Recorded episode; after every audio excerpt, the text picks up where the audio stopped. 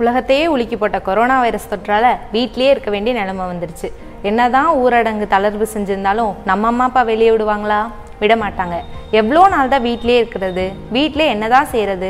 இந்த நேரத்தில் பள்ளி பாடங்களை படித்தாலும் படிக்கலைனாலும் நிறைய விஷயத்த கற்றுக்கலாம் நம்மளை சுற்றி இருக்கிற பூச்சிகள் உயிரினங்கள் பற்றியெல்லாம் தெரிஞ்சுக்கிற வாய்ப்பு நம்மளுக்கு கிடைச்சிருக்கு. சுற்றுச்சூழலையும் சுற்றுச்சூழலில் இருக்கிற உயிரினங்கள் பற்றியெல்லாம் தெரிஞ்சுக்கிறான். நம்மளுக்கு கிடைச்சிருக்க இந்த வாய்ப்பை இயற்கையோடு இணைந்து இயற்கை எனும் செலவில்லா பள்ளிக்கூடத்தில் படிக்கலாம் வாங்க.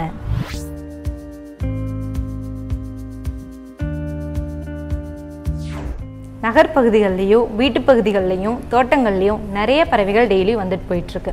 சாதாரணமாக காக்காவும் குருவியும் பறக்குதுன்னு தான் சொல்லுவோம். ஆனால் இன்னும் உற்று நோக்கினா நிறைய பறவை இனத்தை நம்மளால் பார்க்க முடியும். குறைஞ்சது அஞ்சுலேருந்து பத்து பறவை இனம் வரை பார்க்கலாம்.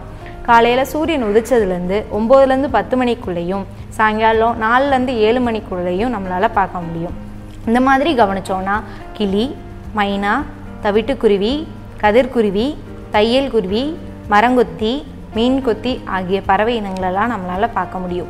நீர்நிலைகளுக்கு வெளியே நீர்ப்பறவைகளும் கரும்பருந்தும் வானத்தில் வட்டம் அடித்து பறக்கிறதையும் பார்க்கலாம்.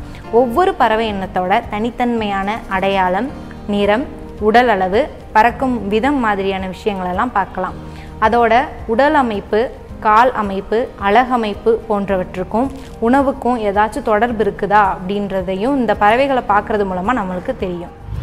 நம்மளை சுற்றியும் நம்ம வீட்டை சுற்றியும் நிறைய பூச்சிகளும் சின்ன உயிரினங்களும் வாழ்ந்துட்டுருக்கு. எறும்பில் ஆரம்பித்து ஈ கொசு கரப்பாம்பூச்சி குளவி தேனி பண்டு வகைகள் வண்ணத்து பூச்சி தட்டான் என பல பூச்சிகள் வாழ்ந்துட்டுருக்கு. அது மாதிரியே பள்ளி அரணை ஓணான் எலி போன்ற உயிரினங்களும் மனிதர்களுக்கு ரொம்ப நெருக்கமாகவே வாழ்ந்துட்டுருக்கு.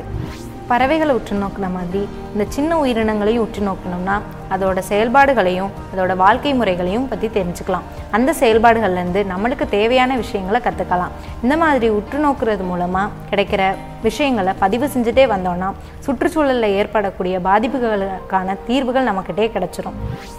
இது மாதிரி பதிவு செய்கிறப்ப நம்மளுக்கு ஏற்படக்கூடிய சந்தேகங்களை நம்ம அம்மா அப்பா கிட்டேயோ இல்லை டீச்சர்ஸ் கிட்டேயோ கேட்டு தெரிஞ்சுக்கலாம். அப்படி அவங்களுக்கும் தெரியாதுன்ற பட்சத்தில் நமக்கு கிடைக்கக்கூடிய புத்தகங்கள்லேருந்து நம்மளுக்கு ஏற்படக்கூடிய சந்தேகங்களை தீர்த்துக்கலாம்.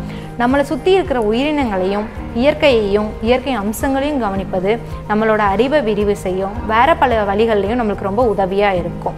இது போன்ற அறிவியல் சார்ந்த வீடியோக்களை பார்க்கணுன்னா நம்ம சேனலில் சப்ஸ்கிரைப் பண்ணிக்கோங்க. தொடர்ந்து இணைந்திருங்கள். இது உங்கள் சயின்ஸ் ஜங்ஷன்